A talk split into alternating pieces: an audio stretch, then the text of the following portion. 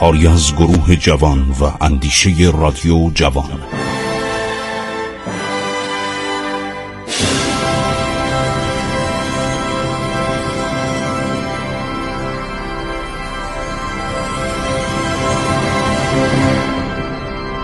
بسم الله الرحمن الرحیم.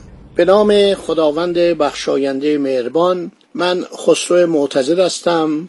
در برنامه عبور از تاریخ با شما وقایع سالهای نیمه اول قرن نوزدهم رو دارم براتون تعریف می‌کنم. رابط ایران و روسیه. بعد از حدود سال 1826 که ما دوباره جنگ های ایران و روسیه آغاز شد سر رفتار زشتی که روسا با مردمان مسلمان قفقاز می‌کردن. همینا رو براتون گفتم. حالا که صلح برقرار شده و قرارداد تحمیلی ترکمانچای که اونم براتون گفتم تمام موادش رو براتون گفتم بر ایران تحمیل شده پاسکوویچ اون به اصطلاح ژنرال فاتح عرض شود که جنگ های دوره دوم ایشون حالا شده فیلد مارشال. از درجه سلشکری به سپه بودی بعدم به مارشالی و فیلد مارشالی رسیده و این همه کاری قفقاز و تمام اون نواحی که از ایران جدا شده.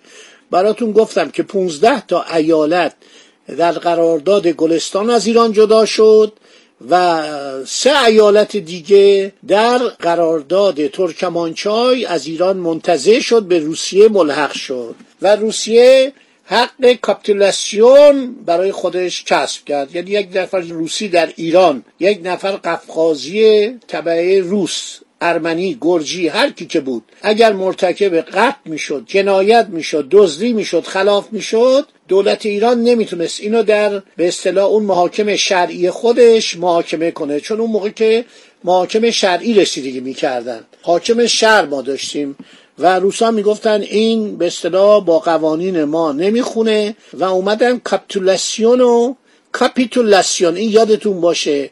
اولین بار دولت فرانسه در قرن شانزدهم اینو بر دولت عثمانی قبولاند. فرانسوای اول پادشاه فرانسه بود و سلطان سلیمان قانونی که واقعا همش کاراش بیقانونی بود سلطان عثمانی. بنابراین کاپیتولاسیون به این ترتیب بود که یک نفر خارجی رو نمیشه محاکمه کرد و اومدن کارگزار تهیه کردند. وزارت خارجه قسمتی درش درست شد به نام کارگزار. این کارگزار از وزارت خارجه چه در تهران چه در استانها ولایات ایالات ایشون معمولیت داشت. وقتی اتفاقی میافتاد و طرف خارجی بود عرض شود که باید نماینده کنسولگری بیاد کنسول بیاد و نماینده وزارت خارجه یعنی کارگزارم بیاد بنشینن و مجازات رو تعیین کنن. اوراق بازجویی پر می‌شد استنتاق پر می‌شد. بعد می نشستن یه رأی می‌دادن. معمولا این رأی اعدام نبود. برای جنایتکاران روسی و اتباع روسیه قفقاز ارمنستان گرجستان که اینا بعدها این کشورها ایجاد شدن اون موقع اینا همه جز ولایات قفقاز بودن. و اگر هم اعدام صادر می‌شد می‌گفتن میفرستیم تفلیس این کار انجام بشه. اگر یه روسی در ایران کلاهبرداری می‌کرد مال مردم می‌خورد اذیت می‌کرد جنایت می‌کرد خیانت می‌کرد خیانت در امانت می‌کرد باید برید تفلیس. باید شما به دادگاه تفلیس شکایت کنید تا اونا رسیدگی کنن. اونم بود که مردم میگذاشتن این کاپیتولاسیون بلای جان ما شد. یعنی ایرانی ها دیگه واقعا امنیت جانی امنیت خانواده امنیت اموال خودشون رو نداشتن. هر اتفاقی که با یه روسی رخ می‌داد واقعی که پیش میاد باید شما به دادگاه تفلیس اونجا مراجعه کنید که مجازات یا جریمه رو از اونا بگیرید که اونا راه دور بود که. شما ببینید چقدر سخت بود. البته این اواخر یه راهنی بین باکو و تفلیس همینطور تا عرض شود سن پترزبورگ ساخته شده بود. روسا درست کرده بودن ولی خب مشکل بود از تهران بره انزلی از انزلی بره باکو از باکو سوار ترم بشه بره تفلیس و یک مخارج زیادی رو تحمل کنه و تا بتونه رأی دادگاه رو که معمولا به نفع روسا بود بگیره.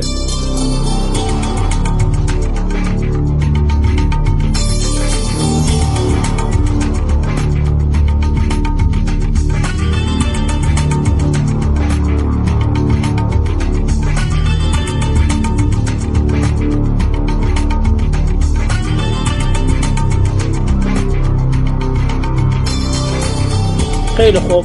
داشتیم درباره گریبایدوف صحبت می‌کردیم. گریبایدوف گفتم که از بستگان پاسکوویچ بود و یه آدمی بود ناراضی بود جزو روشنفکران بود. می‌گفتم که با اون دکاپریستا دسامبریستا یعنی اونایی که علیه نیکلای اول امپراتور روسیه قیام کرده بودن با اونا رابطه داره. شاعر بود نویسنده بود. عرض شود که ایشون آمد به قفقاز اومد به تفلیس. در سال عرض شود 1800 و مثلا فکر کنید 28 29 اینکه اومد یک کسی بود به نام یارمالوف من درباره یارمالوف با شما صحبت کردم که اومده ایران به حضور فتلیشا رسیده. چقدر فتلیشا به این محبت کرده. ولی این آدم آدم ارشد از خود راضی نجات پرست خیلی مغرور بود. حالا شده نایب السلطنه گرجستان و فرمانده کل نیروهای روسیه در قفقاز. یارمالوف از دشمنان سرسخت ایران و تمام ملل آسیایی به شمار می‌رفت. علنا شرقی ها را تحقیر می‌کرد. عرض شود که الکسیس پتروویچ یارمالوف در تاریخ ایران خیلی شناخته شده است. آدم بسیار از خود راضی آدم متفرعن بود و شاید تحریکات این شخص باعث شد که عباس میرزا نادانسته دست به حمله علیه روسیه بزنه و آتش جنگ ناخواسته بین دو کشور یعنی جنگ دوم شلور بشه. هر شود که گرمالوف در شهر مسکو متولد شد و همشون مدعی بودن از دودمان چنگیزخان به وجود اومدن. در سن 85 سالگی در سال 1861 یعنی در زمان تقریبا اواخر سلطنت محمد شاه قاجار در همون شهر در شهر مسکو مرد. این آدم خیلی آدم غیر عادی بود. یه مدتی عرض شود که جزو کسانی بود که اینا رو گروه سیاسی افسران اسمولنسک میخوندن و به تبعید ابدی به کاستروما اعزامش کردن. ولی در سال 1801 مورد عفو قرار گرفت و برگشت به سن پترزبورگ. در جنگ های اروپا شرکت کرده بود. در جنگ های با ناپلئون شرکت کرده بود و یه مدتی هم وقتی پاریس رو گرفتن رفته بود پاریس که گفتم یه دفعه به عباس میرزا گفت هنگ های ایرانی که به وسیله افسران انگلیسی تربیت شدن بهتر از هنگ های انگلیسی هستن که من در پاریس اونا رو دیدم. این آدم هر شود که بالاترین مقام نظامی روسیه رو داشت. طرفدار سرسخت سیاست استعماری روسیه بود و می‌گفت ما باید تمدن روسیه رو در اینجا اشاعه بدیم. دو نفر بودن یکی سیسیانوف که ما میگیم تیسیتسیانوف یا ایشپختر همونی که در اوایل جنگ های ایران و روسیه حسین قلی خان بادکوبی در 1805 اونو کشت. و این خیلی آدم شروری بود خیلی جنایتکار بود بچه ها رو میکشت دستور می‌داد به گاهواره های بچه ها حمله کنن و می‌گفت ما باید بترسونیم این شرقی ها رو باید بترسونیم.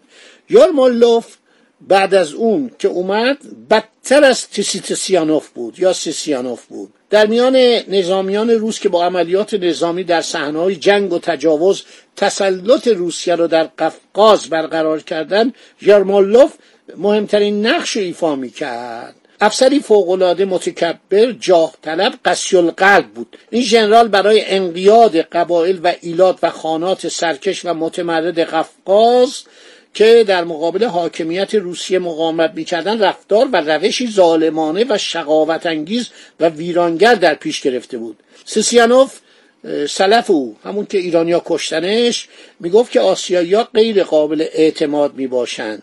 در رفتار با مردم قفقاز و اصولا مردم آسیا باید کاملا سختگیر بود. این مردم فقط از شمشیر و از تفنگ و توپ میترسن. روزی به مردم قفقاز تسیانوف گفت من چکمه های خود را با خون شما می‌شویم. اینطور آدم نادانی بود. این جمله هم که ما نقل کردیم از جان بادلیه. فتوحات روسیه در قفقاز. یه مورخی که اینو برداشته انگلیسی نوشته خیلی جالب. یارمولوف مانند تسیتسیانوف و بدون اعتنا به سرنوشت او می‌گفت من می‌خواهم رب و حراس از نام من موثرتر و قدرتمندتر از هر قله نظامی حافظ و نگهدار مرزهای ما باشد. سیاست یارمولوف در قفقاز در واقع نوعی قتل عام و نسل کشی بود. او به منطقه آوار حمله کرد به چچنستان حمله کرد. اینا همه جزو ایران بوده زمان نادرشاه زمان صفوی همه جزو ایران بوده. در سال 1819 عده زیادی از مردا رو کش زنا بچه رو به اسارت گرفت و قارت می‌کرد اموال اینا رو. خود چند میگو من از نسل چنگیز خانم. ایران هم که اومده بود گفت ما با هم به فتلیشا گفت چون اونا می‌گفتن ما از نسل چنگیز خانیم. به فتلیشا گفت ما از یک نسل و طایفه هستیم. من از اولاد چنگیز خانم.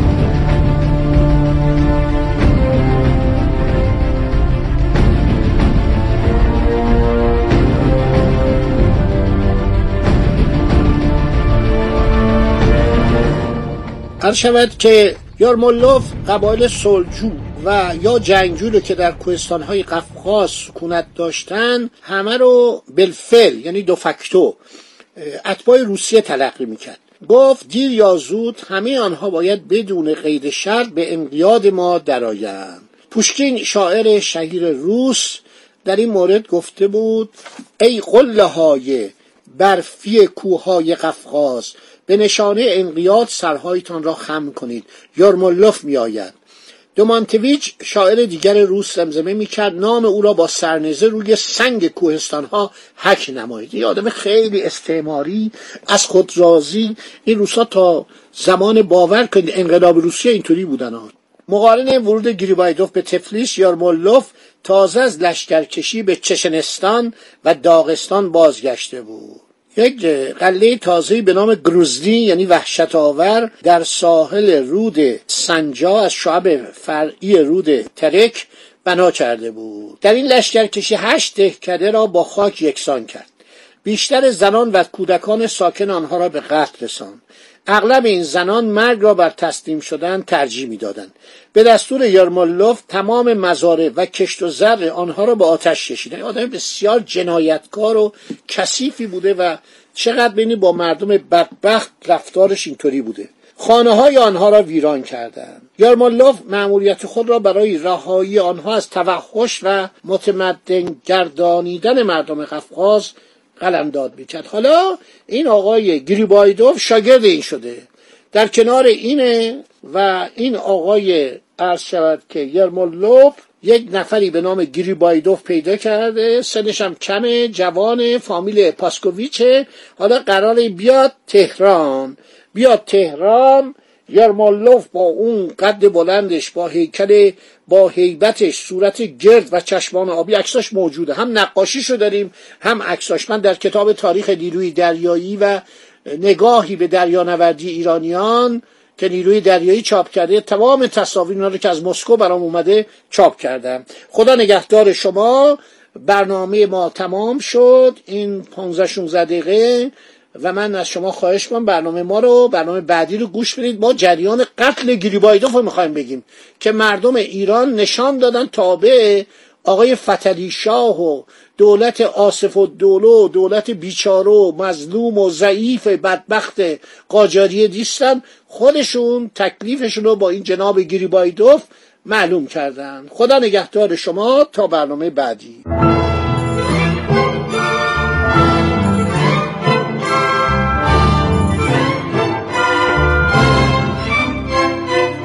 عبور از تاریخ.